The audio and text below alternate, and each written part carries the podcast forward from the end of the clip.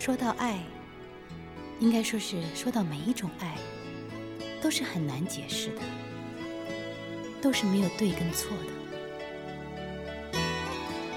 还记得年少时的梦吗？像朵永远不凋零的花，陪我经过那风吹雨打，看世事无常，看沧桑变化。那些为爱所付出的代价，是永远都难忘的啊！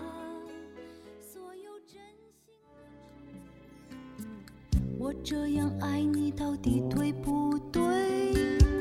这问题问的我自己好累，我宁愿流泪，也不愿意后悔。可是我害怕，终于还是要醒碎。我这样爱你，到底对不对？我承诺什么？我会爱你，你会爱我，只是因为寂寞。年老的我，如今要回到飘雪的北方，找一个理想的日子，静静躺在身旁。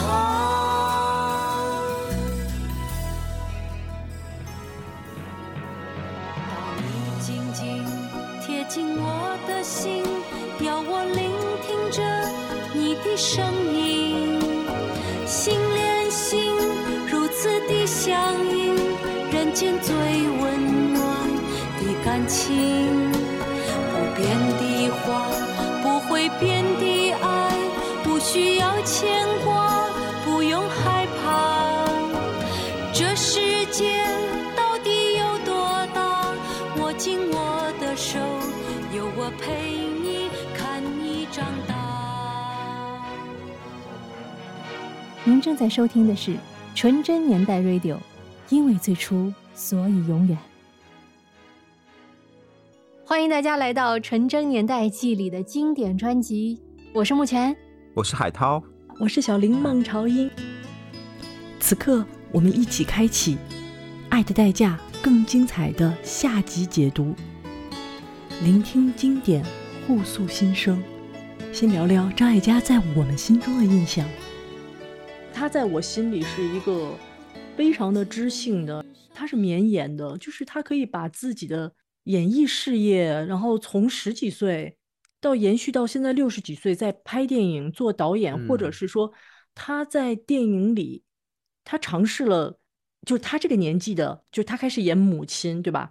然后，嗯，比如说他在《山河故人》里边，他演一位中老年的女教师，然后有一段忘年恋，都给我印象特别深。就是他在我心里，就是是一个啊非常了不起的知性的一个女性。其实我也跟别人聊过，其实也有别人的视角上觉得张艾嘉好像没有那么凸显。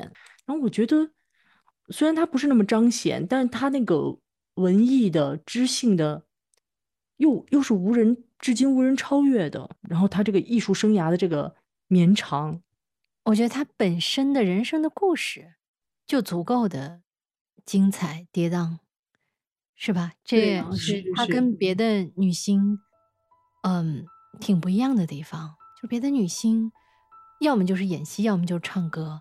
她演戏、唱歌，后来自己做导演，然后人生的经历又如此的丰富，爱过的男人是吧？又都故事那么的跌宕。所以我觉得她应该是一个非常有魅力的女性吧。下面要进入到她的口白、引诱以及非常有故事的那首歌《戏雪》。我们好像走了一个晚上。啊 我说我累了，送我回去吧。他送我到家门口，可是好像没有什么分手的意思。我就随地一坐，把鞋子一脱，放在我们中间，说：“这是我们的界限哦。”他冷冷的看着，也没说什么，也跟着坐下来了。五分钟，十分钟、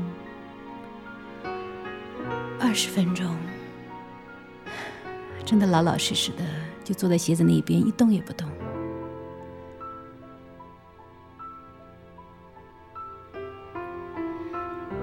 可是，慢慢的我就开始觉得有点无聊了。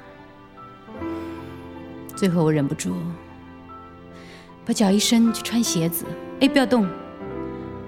我被他这一叫吓得愣在那里。他好像也被自己吓着了。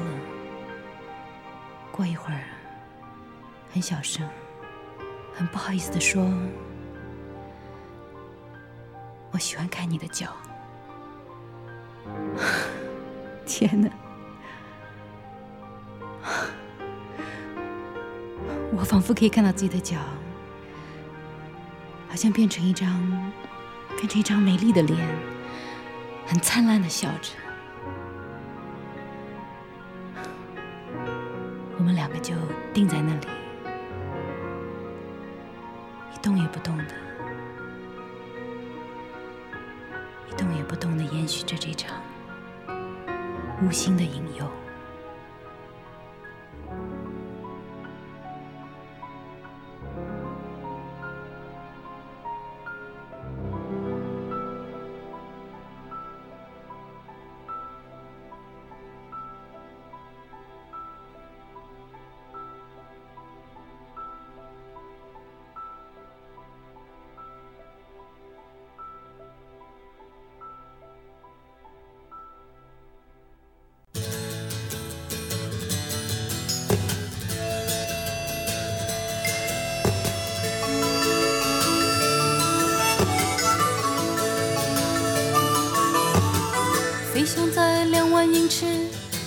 候鸟要归乡，并不需要坚强或任何悲伤，就让那日日夜夜想不透荒谬的心事尘封自己心中，不被发现最神秘的地方。我亲吻烟尘往事，那一位归乡的老人手中我的相片，那个人是谁？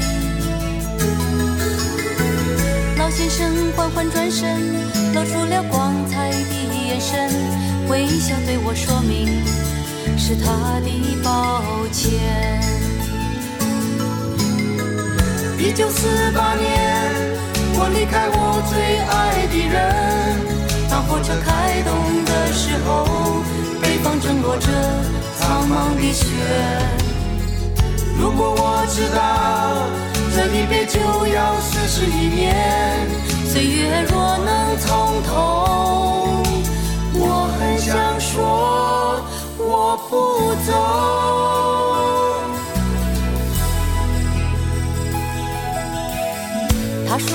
长得像那年十八岁爱生气的他，要我懂得珍惜拥有的时光。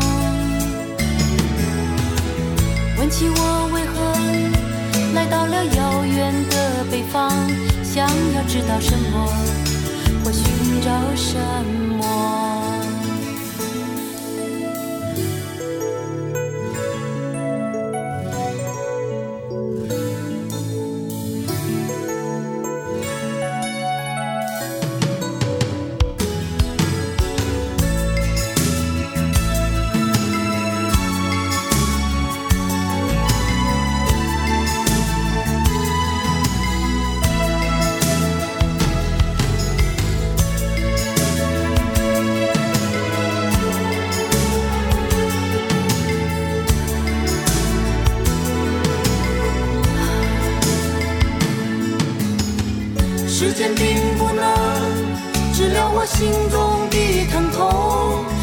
的春天说什么也温暖不了我冰冷的雪。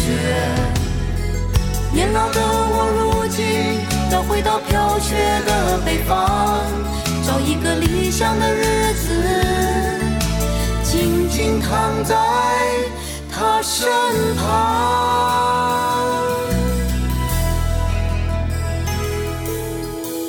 回去吧，异乡游子。北方恒古的雪，沉默地落着。老人家轻声聆听风雪中汽笛的声音，仿佛回到从前，走入漫漫的风雪，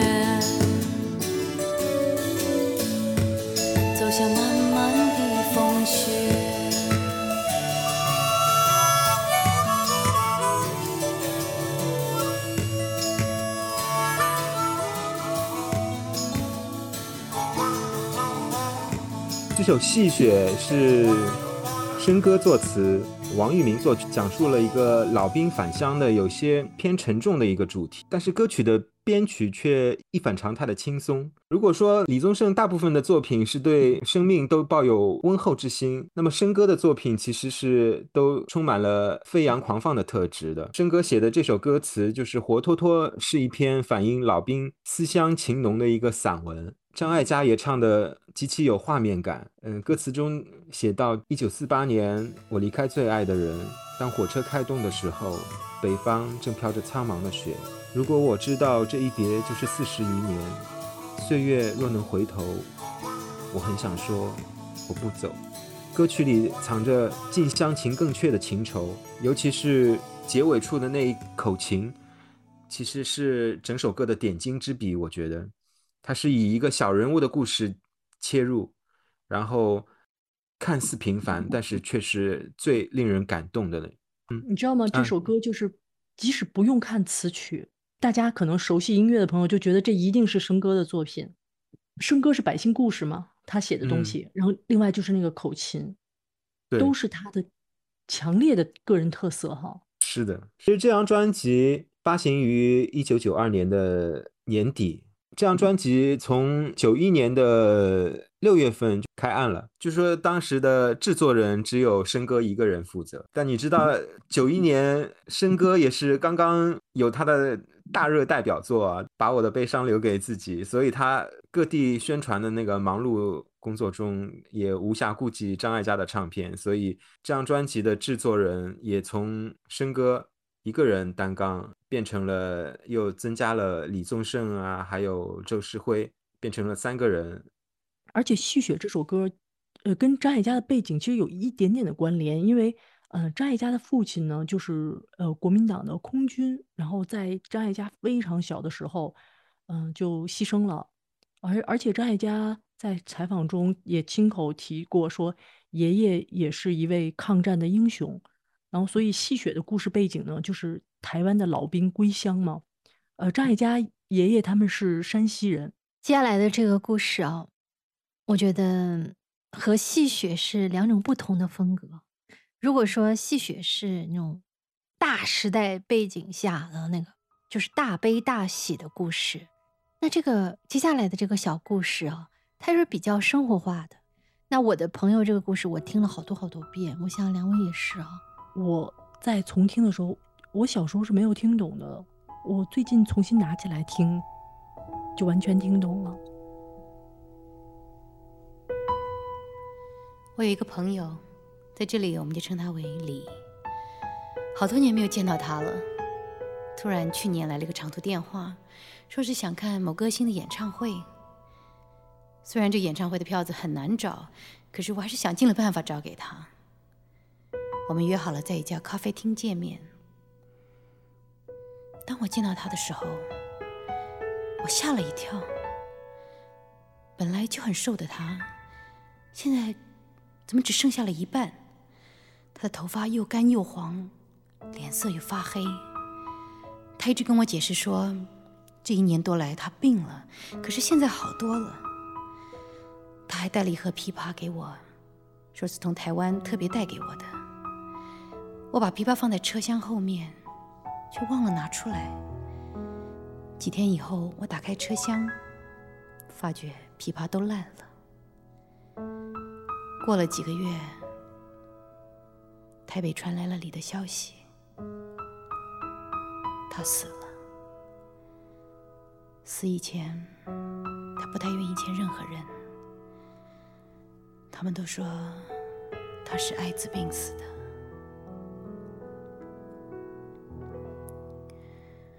忘了说一件事情，就是那一次，李还介绍了一个他的朋友给我认识，叫卢，人长得高高大大的。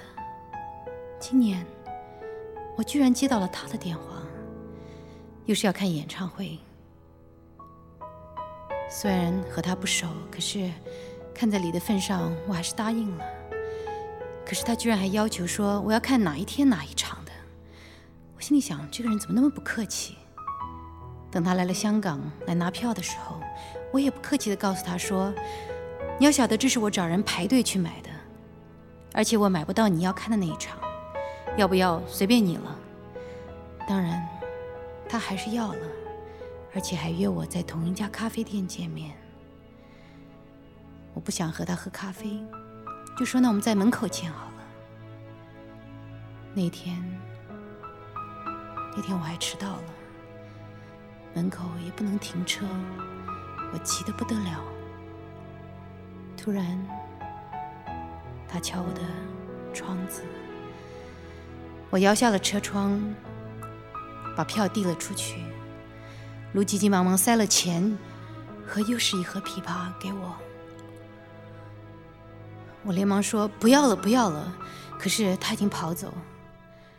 我一抬头看，居然看到了卢魁伟的身子，现在只剩下了一半。他急忙的向前跑，身子在风里面飘呀飘的。我愣在那里。许久，许久都没有办法动弹。我心里觉得好抱歉，为什么我会对他那么不客气？如果一个演唱会能够带给他快乐和一些美好的回忆，卢，请你不要忘记，明年再打电话给我。我真的是觉得好抱歉。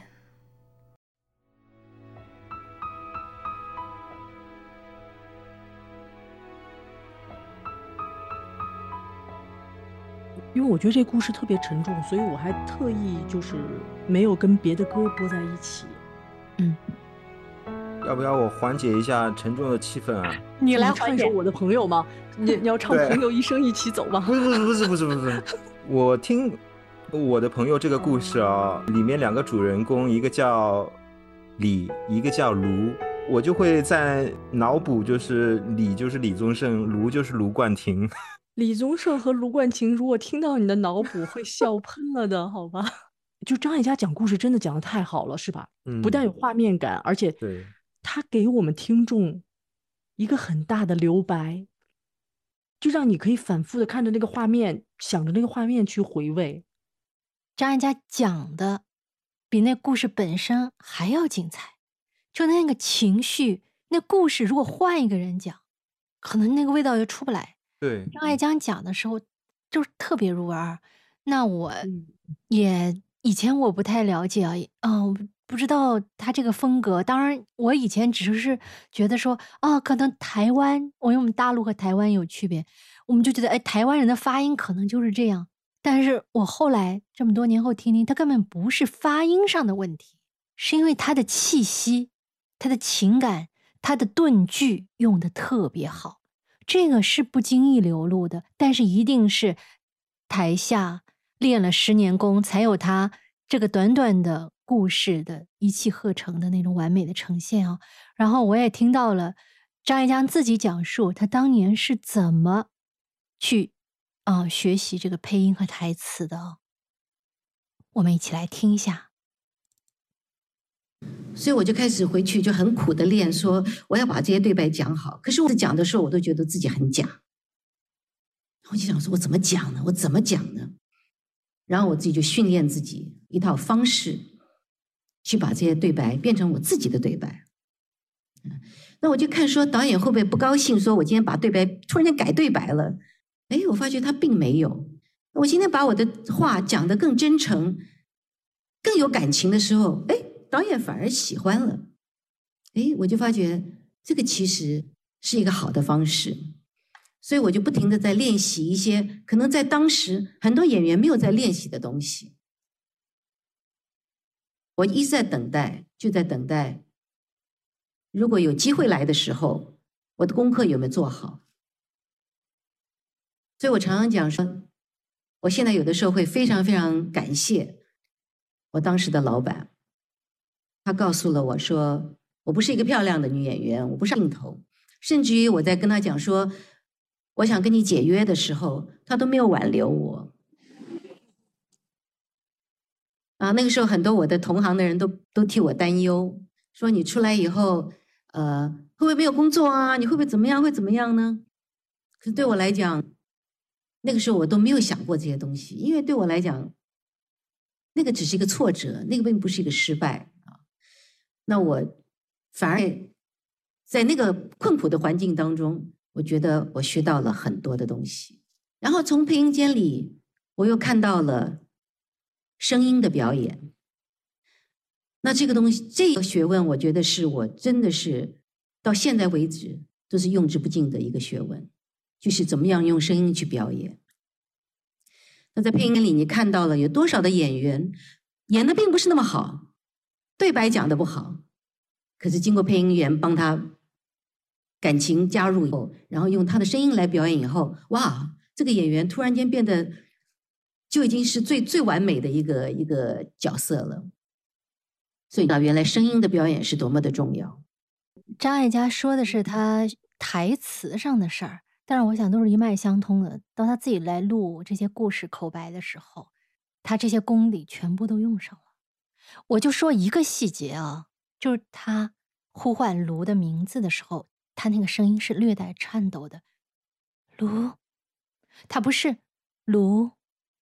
他是有颤抖、有嘘声在里面，那个时候情感就流露了出来。他对朋友的那种抱歉，对朋友的那种哎呀依恋啊，觉得他快哭了。对，但是又他又不是很撕心裂肺的卢，不是的，他那个程度拿捏的特别好，所以我就觉得啊，这些小细节就是点点滴滴的小细节，包括前面有一段呃引诱啊那个。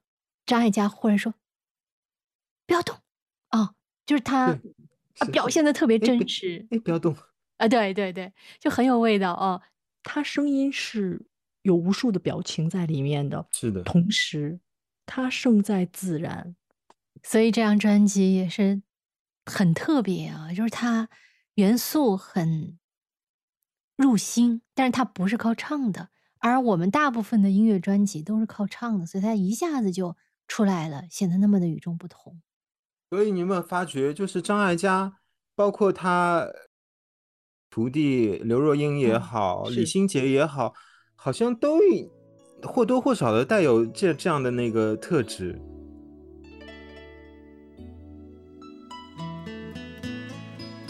Hello，大家好，我是海涛，歌颂如风。您正在收听的是纯真年代 Radio。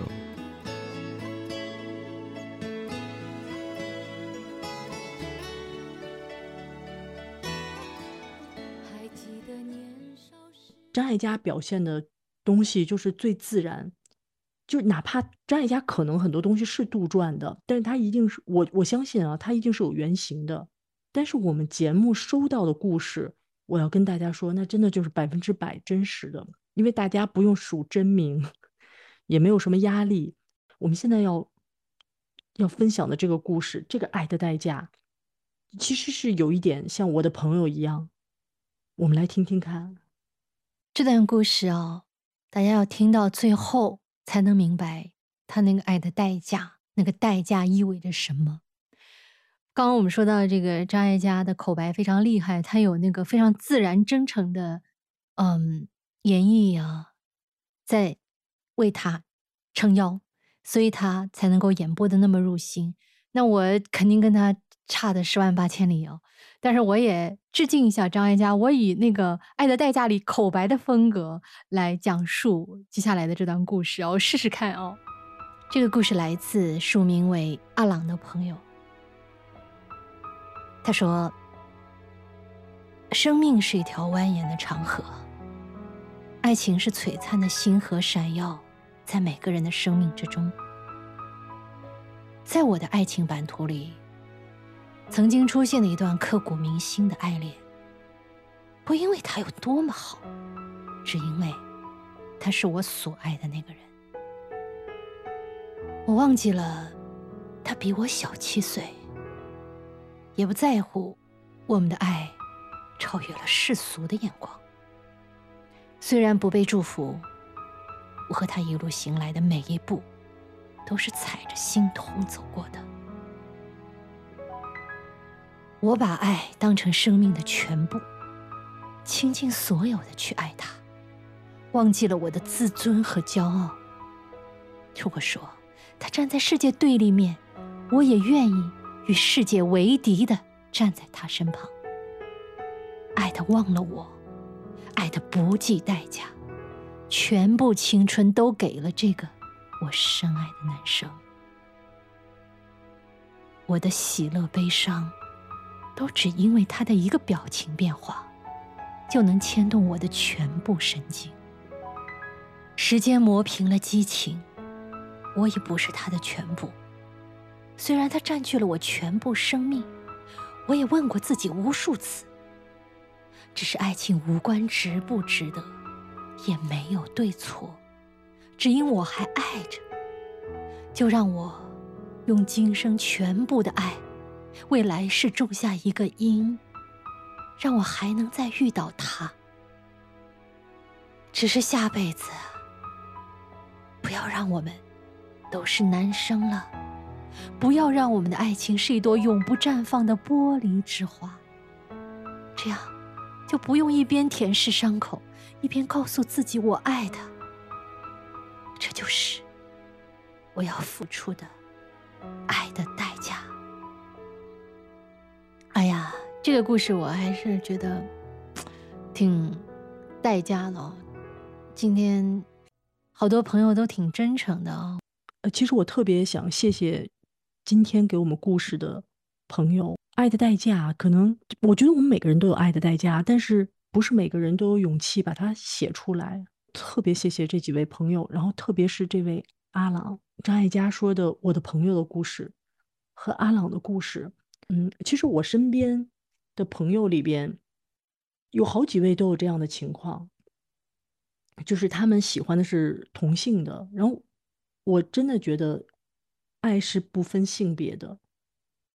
我觉得我们这个社会，或者就是，而且尤其我我收到了阿朗的故事，我觉得其实看的特别心痛，因为他很痛苦的一面，就是因为他们是不被祝福的，然后不被这个世俗去完全认可的。我觉得现在啊，这个社会好像就是随着我们的进步，就是大家对这个包容心越来越大了。借由我们的节目，也会跟大家分享，我觉得所有的爱是真爱。都应该被祝福，他们可能跟年龄、跟性别都没有那么大的关系。我想张艾嘉特意把我的朋友这个故事放进他的专辑里，也一定是表达了，就是他也希望更多的人去包容、去祝福，就同性之间的这个感情。嗯，虽然在我们世俗人的眼光啊，可能会觉得有些爱不值得。有些爱亏了，有些爱付出的代价太大，但实际上，真的陷入爱的人，他们往往会有四个字：心甘情愿。我们接下来听这张专辑最后的一段口白和歌曲《爱》，心甘情愿。说到爱，应该说是说到每一种爱，都是很难解释的。都是没有对跟错的。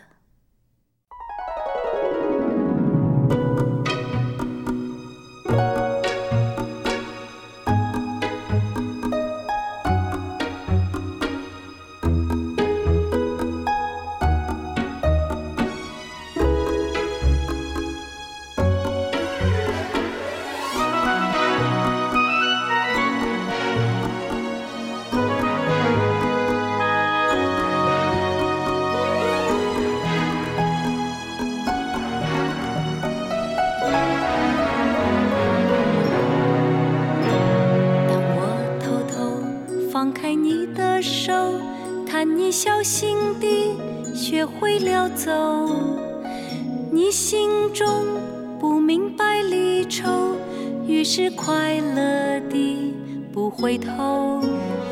简单的心，简单的要求，最怕看见你把泪儿流。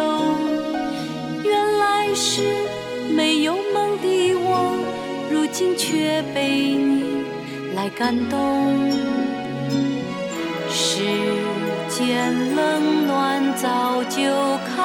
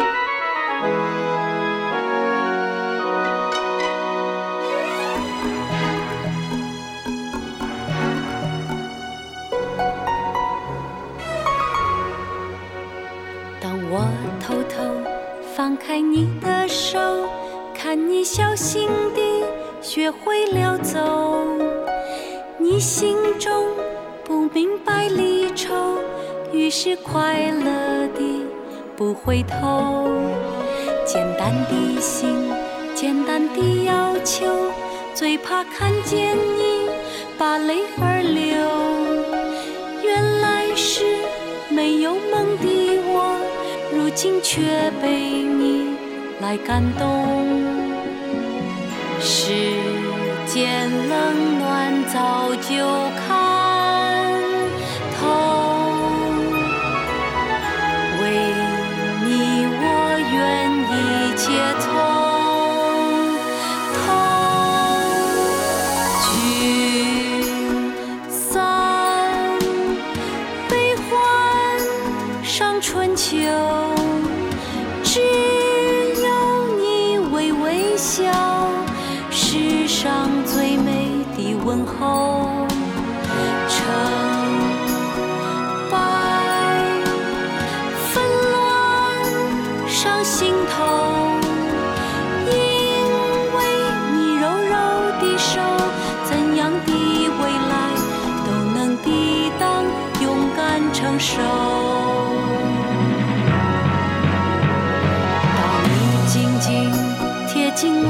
心，要我聆听着你的声音，心连心，如此的相应，人间最温暖的感情。不变的话，不会变的爱，不需要牵挂，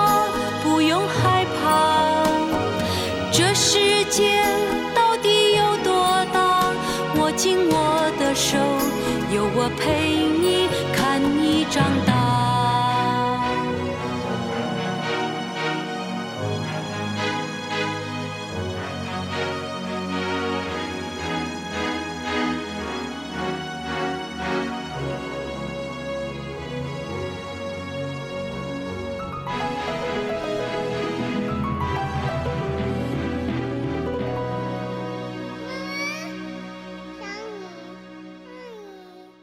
这首《口白的爱》这张专辑包含了各种各样的爱，有一碗粥里面童真的爱，也有街上遇见你那样遇见旧爱，有引诱这样的暧昧色彩的那那种爱，还有刚才我们听到的我的朋友的同性的爱。《心甘情愿》这首歌表达了一个张艾嘉初为人母之后的人生感悟。这首歌由郑华娟跟张艾嘉共同作词，郑华娟作曲。这张专辑的书形纸盒版的首版当中有一封是来自张艾嘉的书信，里面也记录了他跟儿子奥斯卡在那个飞机上遇到的一次窘窘境吧，应该说。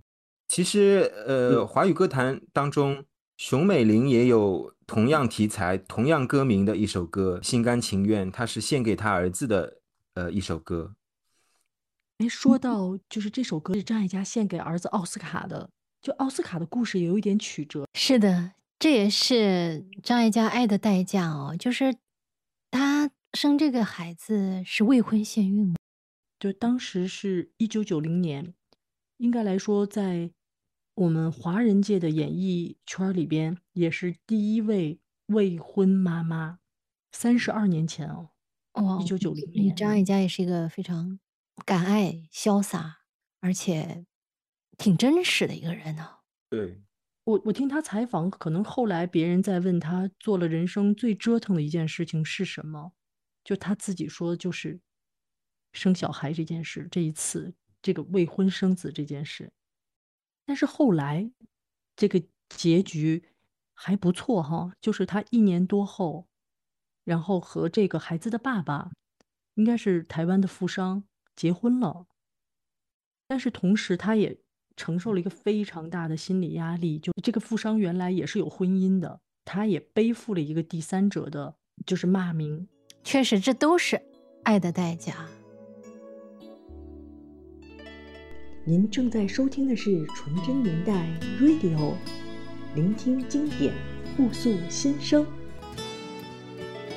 爱的代价》这张专辑啊，开头很有意思，它是讲了一个。小朋友之间发生的故事啊，然后中间都是讲一些成人的故事。那么，我们非常巧，在我们的听众来信中，哎，我们也征集到了一个少女，用我们的话说也是小朋友啊。他对于爱的理解，孩子的视角肯定是和成人会有一些不一样。那他的不一样在哪里？我们听一下这位十六岁的 Trista，他写道。爱能有什么代价呢？爱的全过程都有代价。当一段关系开始时，你宣誓你要且只爱这一个人。这好比对可能存在的无数优秀的人充耳不闻。你的代价是你拒绝了上亿种可能。如果是你主动开启的感情，那你也许将无时无刻不忧心着。对方的感情是否稳定而坚不可摧？所谓“你正我正，心正意正，事无有正，思可云正”是也。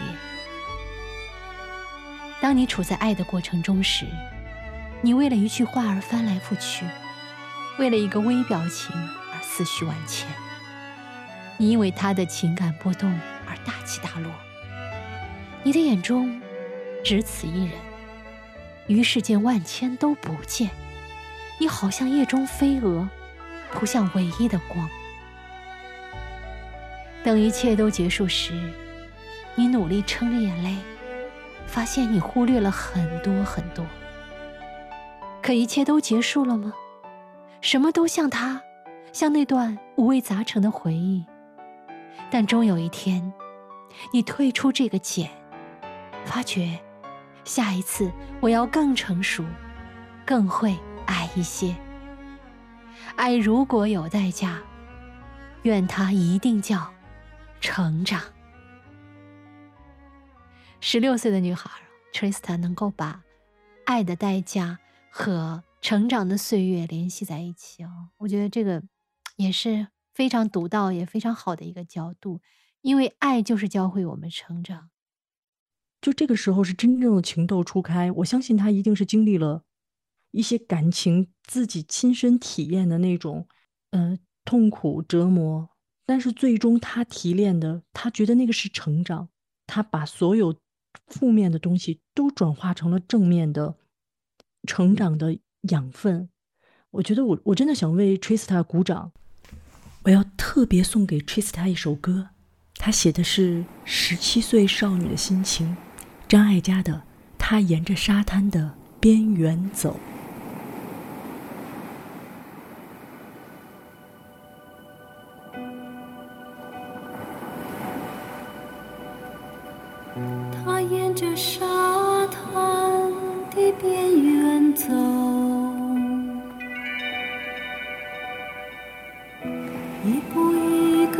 脚印，浅浅地陷落。他沿着沙滩走，不想回头。他脱了鞋子，喜欢那种冰冷的感受。生命中没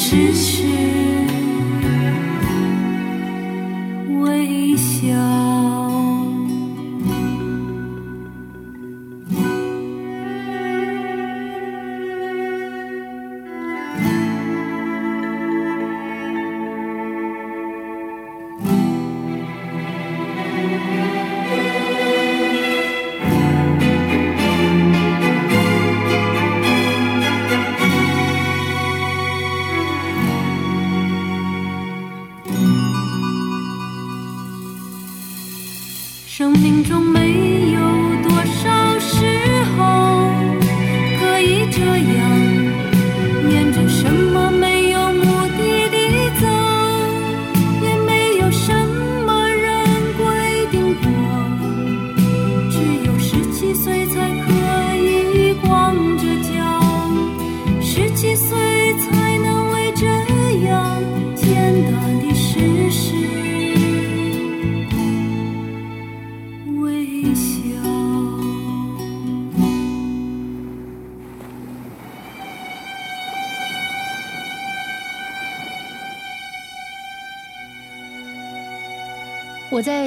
开始的时候，我也埋了一个悬念，我说，嗯，《爱的代价》这张专辑之所以我这么多年一直非常喜欢，并且一开始是因为我听不懂不明觉厉，然后其实后来张艾嘉还有一个举动，也让我不懂，或者是说没有领会到啊他的真切的意味。那这件事是什么呢？就是他写了他的散文集《轻描淡写》，里面有一句话说：“生命是沉重的，但到了某一个时候，终于明白，生命是可以轻描淡写的。”这本书很有意思哦，我和海涛都买了，是不是海涛？对，后来小林还很羡慕的说：“你俩真文艺。”是哦，但是我买了这本书之后，我又有泛起了当年我儿时的那种，好像亏了的感觉啊。怎么讲啊？就是这本书，我原来想象中张艾嘉有那么多的故事，对吧？他可以写的很丰富，很跌宕起伏，很有戏剧性，就像他的电影一样。但是当我拿到手里的时候，我发现他真的是轻描淡写。我给大家来一段哦，这段文字非常短，叫对话。我跟云说话，云跟我说话。我追云，云追我，怎么追得上你千变万化？我说，情绪啊，不是跟人一般。他又变了，我总是要仰头看着你高高在上，你真傻。他笑我，遇上一阵冷或热空气，我就降下去了。谁能永远高高在上啊？他不见了。这段文字因为是对白的口气啊，所以可能大家听起来会略微有一点费神儿啊，不是那么好懂。但即便是我看着文字，我都没有觉得那么好懂。但是呢，张艾嘉在这个。书里用了很多的插图，所以它看起来还是非常的美，并且我好像也一下子领会了为什么海涛你会收到张艾嘉发的一段私信说的一段话，让我和小林感觉他好像不是跟你说的话，就是他有点自言自语的感觉，包括这段文字哦，就挺自言自语的。我觉得这是张艾嘉的智慧，就是轻描淡写的智慧。就是他写的东西很很清淡又不落俗。你你觉得如果写一本自传，你好像觉得那就不是张艾嘉，那个就有点俗套了，对不对？他写的是一种散文式的，或者甚至是电影剧本对白式的东西。刚才就也有就是说张艾嘉后来结婚的这位先生是王敬雄，他可能是台湾长大。我刚才说是台湾的富商，最终那个就是在百科中都是把他归为香港的商人。而且我觉得张艾嘉他这种智慧。嗯，我们现在外人来看张艾嘉，就是他无论是从情感、事业或者婚姻，就我们不得不说，他都是那个所谓的成功的。张艾嘉，你刚刚说他很智慧啊，我觉得一方面是天生的啊，他的嗯底蕴好，另外就是他足够足够的努力。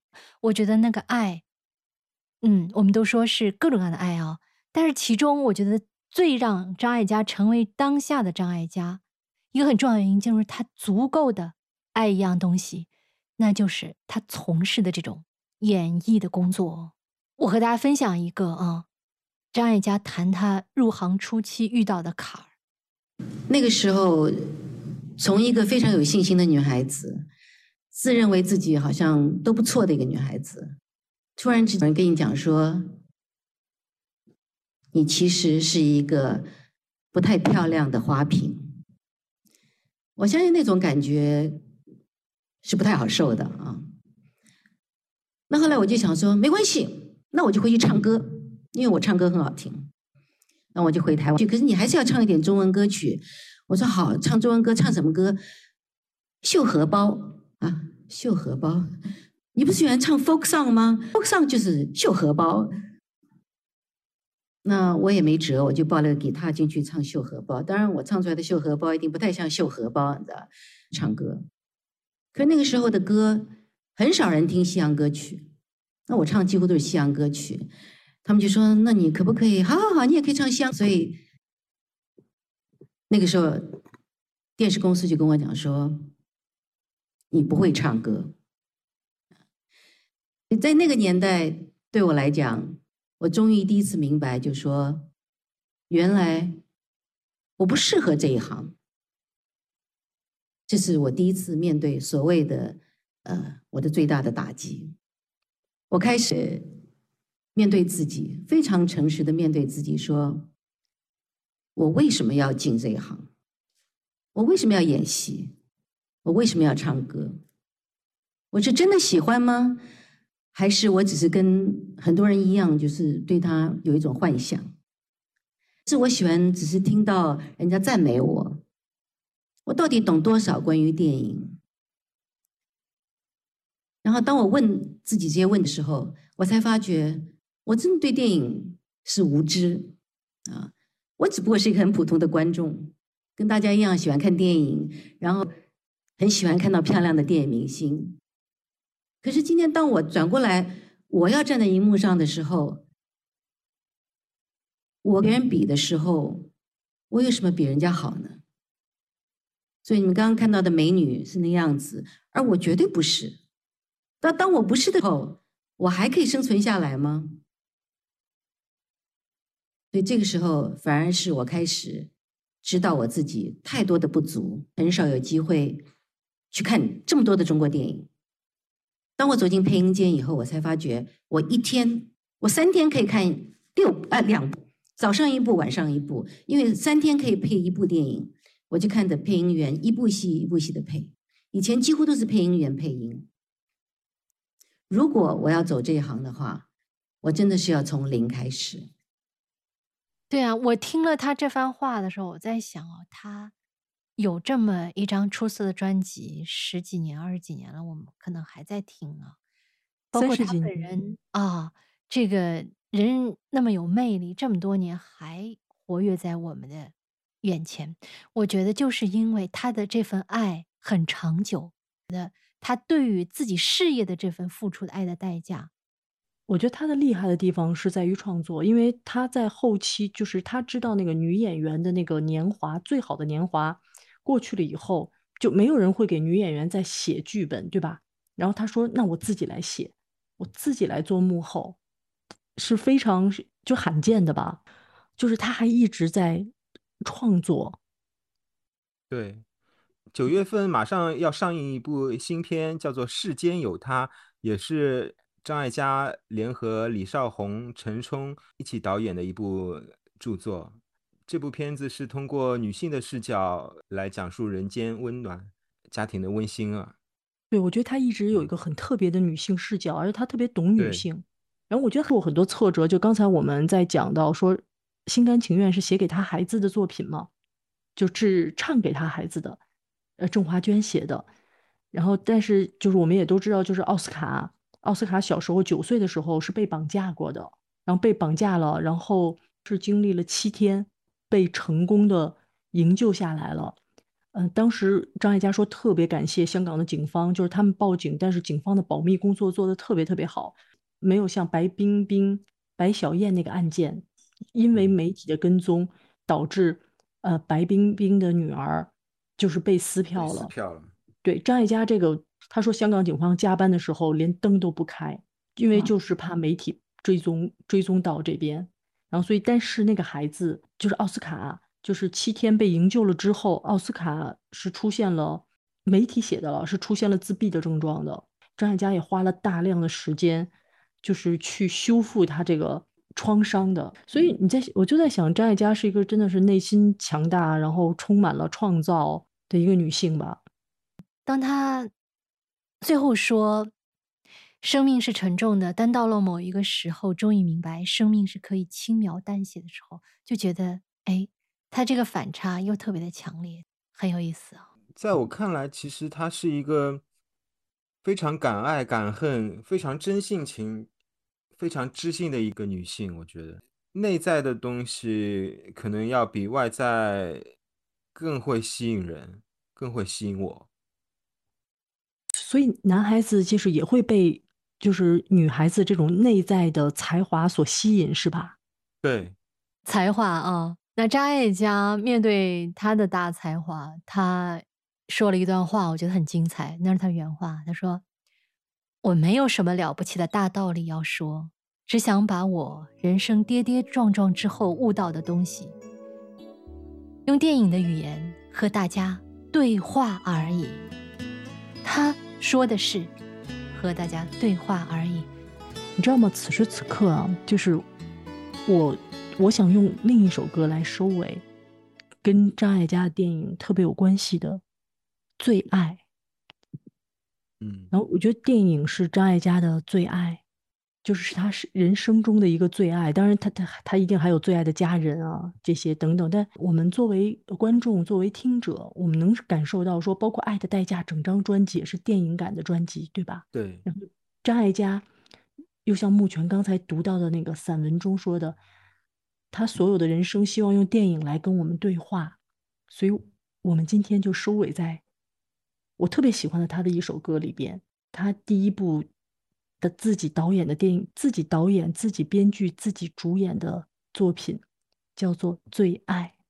愿大家都能够寻找到我们人生中的最爱，同时甘愿付出爱的代价去成全你的最爱。感谢大家的收听，拜拜。各位听众再见。那拜拜。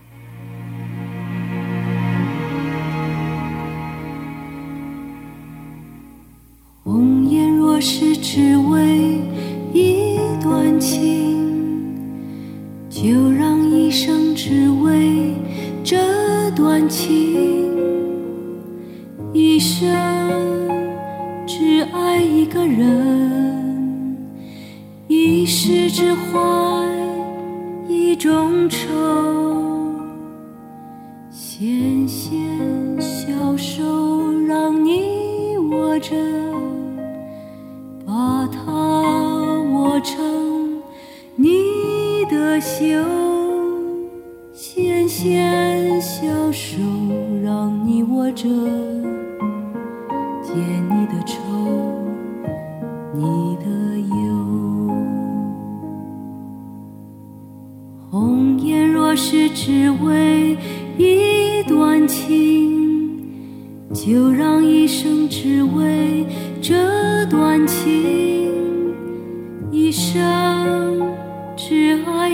人，一世只怀一种愁。纤纤小手让你握着。把它握成你的袖，纤纤小手让你握着，